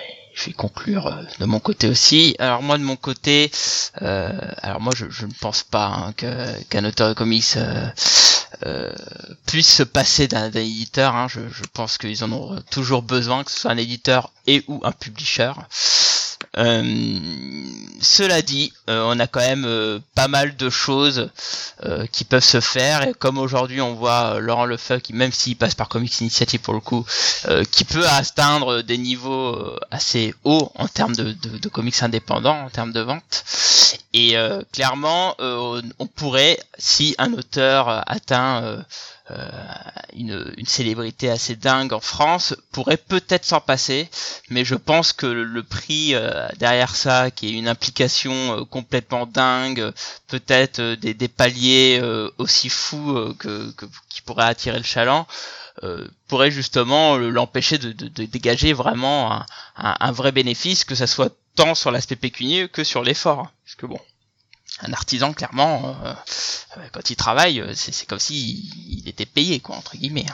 Donc bon, Je suis pas un grand fan de cette solution de se dire que les auteurs puissent se passer des éditeurs. Je pense qu'on n'y est pas encore en France, ni aux États-Unis d'ailleurs, même si on a certains cas particuliers. Mais cela dit, je trouve quand même que le crowdfunding, on a quand même des trucs assez sympas qui puissent arriver, hein. On a eu JLMAS sur le chat qui nous a fait 2 super projets, un sur Mélenchon, un sur Macron, qui sont vraiment cool, très sympas à voir. Mais par contre, on en parle un petit peu sur le chat avec Matt qui nous parle de certains crowdfunding où là derrière ça s'est capoté complètement, hein. Faut savoir que c'est pas forcément une solution de sûreté, notamment le cas de Mario Gulli, hein, qui avait fait un crowdfunding, alors je sais plus si c'était un sketchbook ou une BD, qui était arrivé à son terme à 100% et que je crois que derrière personne n'a vu passer l'œuvre. Enfin, Matt pourrait peut-être nous en dire un peu plus sur le chat, mais ça veut dire que le truc est arrivé à son terme, il n'a juste pas fonctionné. Quand je dis arrivé à son terme, qui a fait ses 100% et tout, hein, mais clairement. Oui. Et personne n'a eu la BD. C'est ça. Ouais, mais ça par contre, tu sais jamais. Moi, ça m'est déjà arrivé plusieurs fois. Ça m'est déjà arrivé 1 ou 2 fois, ouais, bien sûr. Mais donc voilà, faut faire attention, hein. C'est pour ça qu'aussi le fait de passer par des éditeurs type Comics Initiative ou des choses comme ça en France apporte une certaine solution de sûreté, hein, de confiance, où Ozzy, il y a plus de choses pour que, enfin, plus de fiabilité pour que ça arrive, quoi. Alors oui, Matt nous précise que c'était des prints et que ça a été jamais livré. Donc voilà, quoi. Ce sont des choses qui arrivent malheureusement. Exactement. Donc faire attention, mais peut-être qu'à l'avenir, on va voir vraiment des vraies structures, des auteurs hors structure qui arrivent à nous proposer des choses et qui soient viables pour eux. Mais aujourd'hui, je pense qu'aujourd'hui, on n'y est pas encore. Je voudrais juste rajouter que là, on parle du jour à l'instant T. Quand on voit l'industrie de la musique, on a longtemps pensé qu'elle pouvait pas se passer des maisons d'édition et des maisons de disques, et on voit que maintenant, elles s'en passent très très très très bien. Et que globalement, il y en a même quasiment plus besoin. L'émergence des réseaux sociaux, des trucs vidéo type Twitch, etc., vont permettre à la bande dessinée de trouver un nouveau moyen d'avance, en tout cas pour les auteurs, de s'exprimer et peut-être de passer outre, même si ça va être plus compliqué parce que les gens ont encore l'habitude d'avoir du papier.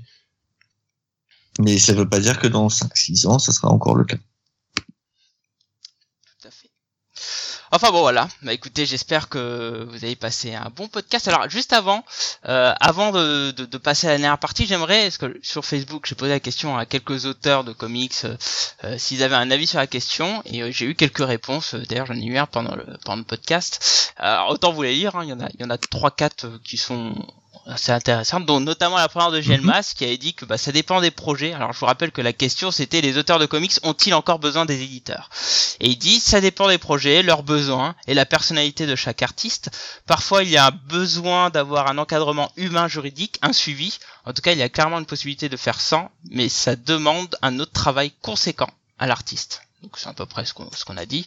On a Julien Gunrabert qui a dit: je vois un peu les choses de l'extérieur, mais mon impression est que la carrière d'auteur sera un peu en mode essuie-glace, chez des éditeurs mainstream pour faire de la notoriété qui sert ensuite pour faire vivre des projets plus personnels. Mais sinon, il faut avoir des éditeurs pour faire leur boulot d'éditeur, à savoir relire, améliorer, corriger, etc. Je parle bien de la personne, pas de la maison d'édition. En anglais, c'est plus simple, il y a 2 mots, éditeur et publisher. C'est à peu près ce qu'on disait.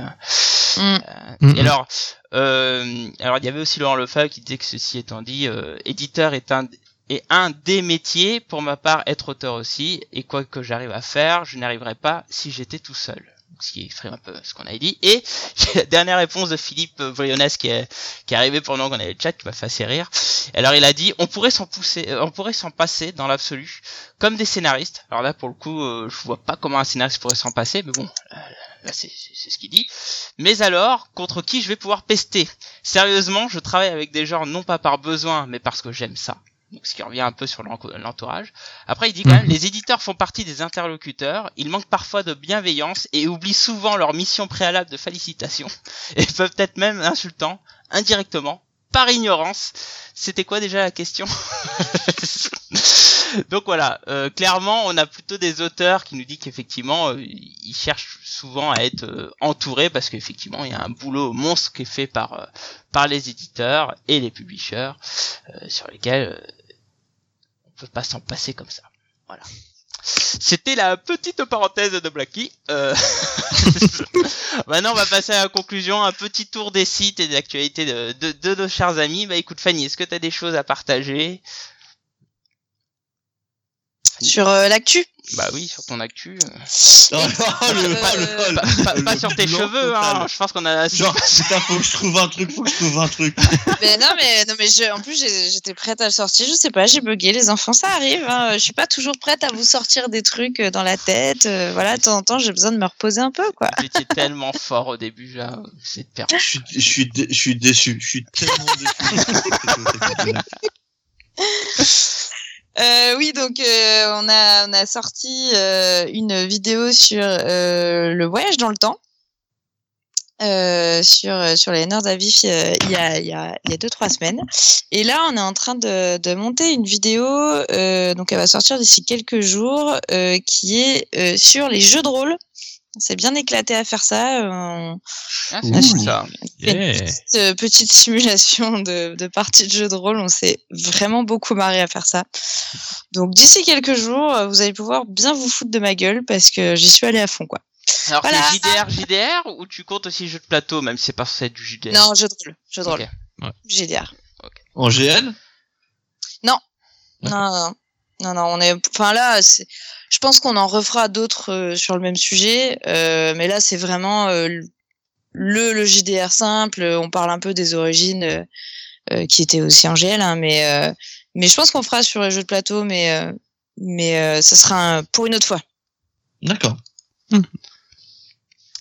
Très bien, écoute, je te remercie. SN. Ben moi, pour quelqu'un qui est censé être en pause, j'en ai fait quelques-unes de vidéos. C'est clair, t'en as fait pas mal, hein, mine de rien. Ouais, j'en ai fait 3. Une sur les origines donc de Captain Marvel alias Shazam. Et j'ai réussi à reprendre les capots, en fait, qui sont des critiques normalement brèves. Et en fait, je vais commencer un petit projet de top, en fait, qui va aller normalement la semaine prochaine à septembre. Ce qui me permettra du coup de faire cette pause sans laisser la chaîne à l'abandon, en gros. Voilà. Et sinon, à côté, j'ai pas mal de choses que je fais avec le collectif des comics.fr où on fait pas mal de projets en commun. Et on arrive sur la période où on commence à voir le fruit de notre travail arriver, et c'est vachement cool. Voilà. Ah cool. C'est-à-dire en termes de nouvelles prod ou en termes de retombées? Ouais, va y avoir de nouvelles émissions vidéo et aussi audio. Ah, cool. Voilà. Et j'étais bien impliqué dans les deux, du coup. C'est-à-dire que tu refais un podcast en plus. C'est possible. Il y a du chécos, hein. Il y a du chécos qui tombe là. On lui a pas fait signer une petite clause. T'as un contrat d'exclusivité, ouais, mec, hein, tu peux pas aller ailleurs. C'est clair. Une intervention. Non, mais on prend 30% sur le chécos qui touche. Attendez. Oh, bah ça va. Ouais. et attends, 30%. Et une bucket de poulet, faut pas déconner. Ah oui. Enfin pour moi, une bucket de produits vegan pour Fanny, quoi, tu vois. Merci pour cette petite touche, j'apprécie. Ouais, mais un bucket de salade, est-ce que ça marche? Ah, un bucket de cailloux, bah oui. Fatigué. Eh ben écoute, merci SN, du coup j'ai hâte de voir ça. Cab. Alors, est-ce que j'ai... Bah oui, il y a un nouveau Black & Mortimer qui sort demain. Donc, ouais, tu rigoles ou quoi? Ça, c'est 200 ventes assurées. Cite-moi une BD sur laquelle je fais 200 ventes en Astérix. 2 mois. Oui, ok, qui sort en 2 mois. Ok. Non, mais cite-moi un comics qui fait ça. Aucun. Ah non, aucun. Voilà. Ah, Walking Dead? Non. Non, Walking Dead, j'en vends une trentaine, Walking Dead. Ah, c'est pas mal, hein, déjà. C'est pas mal. Ouais, c'est pas mal. Voilà. Non, et ben, écoute, en vrai truc sympa, on a la dédicace de, Virginie Augustin, qui a été décalée au 12 juin, puisque le livre a été repoussé, la sortie du livre a été repoussée de 2 semaines par Glénat. Ah. Et donc, comme nous avons une dédicace le jour même de la sortie, nous décalons la sortie. Donc, on l'a déjà décalé 2 fois. Bah, on l'a décalé une première fois parce qu'ils nous ont dit on s'est décalé d'une semaine. Hein. Bah oui. Et après on l'a décalé une deuxième fois quand ils nous ont dit j'ai redécalé d'une semaine. On a fait OK. Donc du coup on a fait décaler tous les gens qui s'étaient inscrits. Je crois qu'il reste quelques places, donc n'hésitez pas. C'est sur la librairie de Boulogne. Et ce sera donc de 16h à 20h, le 12 juin. OK, très bien. Bah, écoute, après c'est les vacances. Il y a du monde. Ah, allez. D'accord. Ouais. Tu commences. Ouais, je suis fermé du 21 juillet au 20 août. Ah, mais le gars, il se prend un mois de vacances. Ah. C'est clair, à peine il commence, il se prend des vacances, mais c'est n'importe quoi. Alors déjà, je suis patron, je sais ce que je veux. C'est la première chose. Deuxième chose, essaie d'être ouvert après un 15 juillet à Versailles. Ah ouais. Pleure ta mère. Globalement, je suis fermé. C'est pas rempli de Chinois? Mais les Chinois, ils s'en foutent de la BD. Ah oui, bah non, mais ça c'est clair. Oui. Non, mais je parle de Versailles, pas de... Non, la ville est déserte. Hormis le château, c'est désert. D'accord. Il n'y a plus personne. Donc, du coup, non, je suis fermé parce que je gagnerais plus d'argent en étant fermé qu'en étant ouvert. Bon, bah, voilà. OK, bah, je te remercie. Donc, il manque plus que... Voilà, tu vois. Je suis tout... renversé. Écoute, pour nous, alors, il y a un truc qui est tombé là chez moi du moins, du coup, puisque Comics Sorturé n'existe plus, a complètement fusionné dans solanactua.fr, ce qui a entraîné beaucoup de choses derrière, c'est-à-dire qu'ils ont un peu fusionné à la sauvage entre guillemets. Quand on m'a dit c'est bon, j'aurais dit écoutez, ouais, on peut le faire. En fait, 10 minutes après c'était fait. Moi j'attendais un passage doucement, tu vois. Non, ils ont fait un truc sauvage quoi. Donc on a dû ramasser à sec. Ah mais vraiment, avec du sable même, et ça faisait mal. Vous êtes dégueu. Donc là on est en train de rattraper un peu tout ce qui était parti un peu en couille, notamment tous les outils qui étaient autour, qui nous servaient à gérer le site en fait. Donc là on commence tout juste depuis le début de la semaine à retrouver les choses qui vont bien. Donc là je suis recommencé à faire des contributions à les bases de données, puisqu'on avait à peu près 80 lundis à valider, donc il a fallu que je me tape une soirée à tout valider. Ça c'était génial. Et en ce moment je travaille, parce qu'en fait on a fait une interview de Joel Jones pendant la Comic Con Paris. On s'est dit on va attendre la sortie de Catwoman pour la proposer. Entre temps Catwoman est arrivé extrêmement tard, c'est à dire qu'il sort le mois prochain. Et on se posait la question, est-ce qu'on la faisait en manière en forme d'article ou en forme de vidéo ou etc. Finalement on a décidé de la proposer sous forme audio. Donc là je suis en train de travailler sur les doublages, que je l'ai traduite, on m'a aidé à la traduire parce que j'avais pas le temps avec toutes ces histoires de sites. Et donc on espère.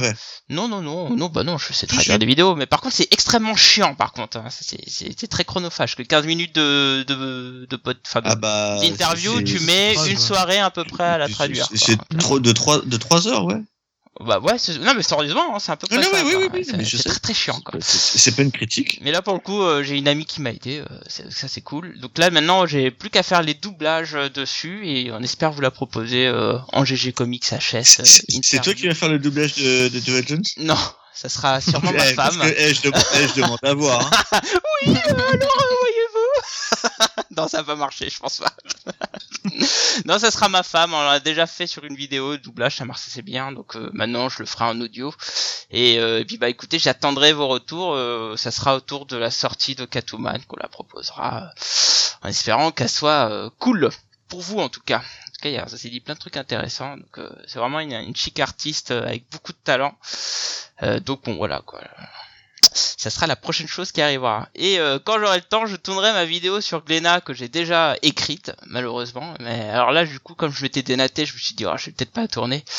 Mais ce serait peut-être finalement que je la fasse avec les cheveux dénatés, ça peut me faire rire. Donc si je trouve une heure ou deux, je vais peut-être pouvoir faire ça.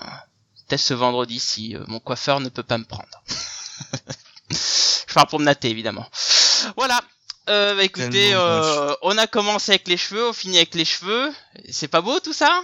Je sais pas si beau c'est le bon terme, mais c'est capillotracté en tout cas. Ça c'était beau ça.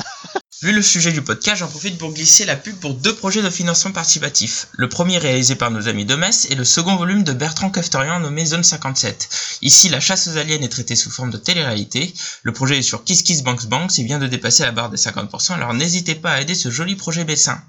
Le second et le troisième volume de la série Centaur Chronicles de Jean-Michel Ferragati. À travers cette série qui donne une suite aux personnages d'antan, Amazing Man, à la manière de Miracle Man ou Tom Strong, où on nous propose des épisodes d'antan, ici qui sont restaurés par le coup, et des aventures plus modernes. Ce troisième volume sera centré sur les adversaires du héros, et le projet est disponible sur Ulule, donc n'hésitez pas à y jeter un œil. Je vous mettrai bien sûr les liens sur la news et dans la description du podcast si cela ça vous intéresse. Allez, bonne suite! En tout cas, on remercie le chat d'avoir été présent, pas mal de participation, c'est assez cool. Ouais. On vous remercie d'avoir participé, hein, évidemment. Si vous voulez réagir à ce podcast, on est toujours disponible sur le Facebook, les GG Comics, ou sur le Twitter, @lesggcomics, si vous voulez discuter à Fanny. Et de temps en temps, j'y jette un œil. Donc c'est possible que parfois, je puisse y répondre, mais c'est pas dit. Voilà, vraiment. Ou sinon, vous pouvez nous écrire un mail à l'adresse ggcomics@comics-sanctuary.com. D'ailleurs, il faudrait peut-être que j'y jette un œil, parce que ça fait un petit moment que je suis pas allé depuis un petit moment. Et puis, bah, sur ce, encore merci sur le chat, vous avez été vraiment cool. Et puis, n'oubliez pas, hein, nous sommes un podcast, donc sur toutes les applications, on peut nous noter, et surtout sur l'application iTunes. N'hésitez pas à nous mettre plein d'étoiles, et 5 de préférence, hein, ça nous aide. Et de remplir notre Patreon aussi, on a besoin d'argent. Ok, donc il faudrait que je lance un Patreon du coup. Un Patreon, mais alors du coup vous pouvez mettre un bucket par mois ou ou 300-400 € minimum quoi. Enfin je veux dire si on n'accepte pas quoi.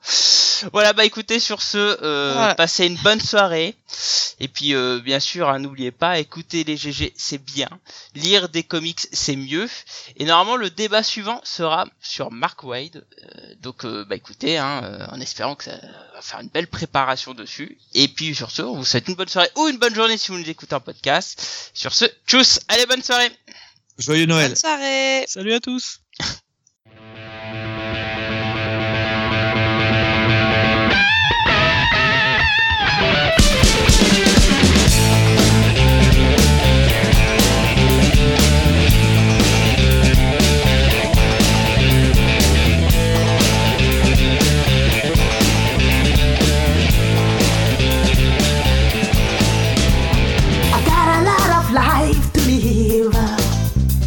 Sometimes life can be very short. I need to satisfy my soul. I've gotta fill empty hole.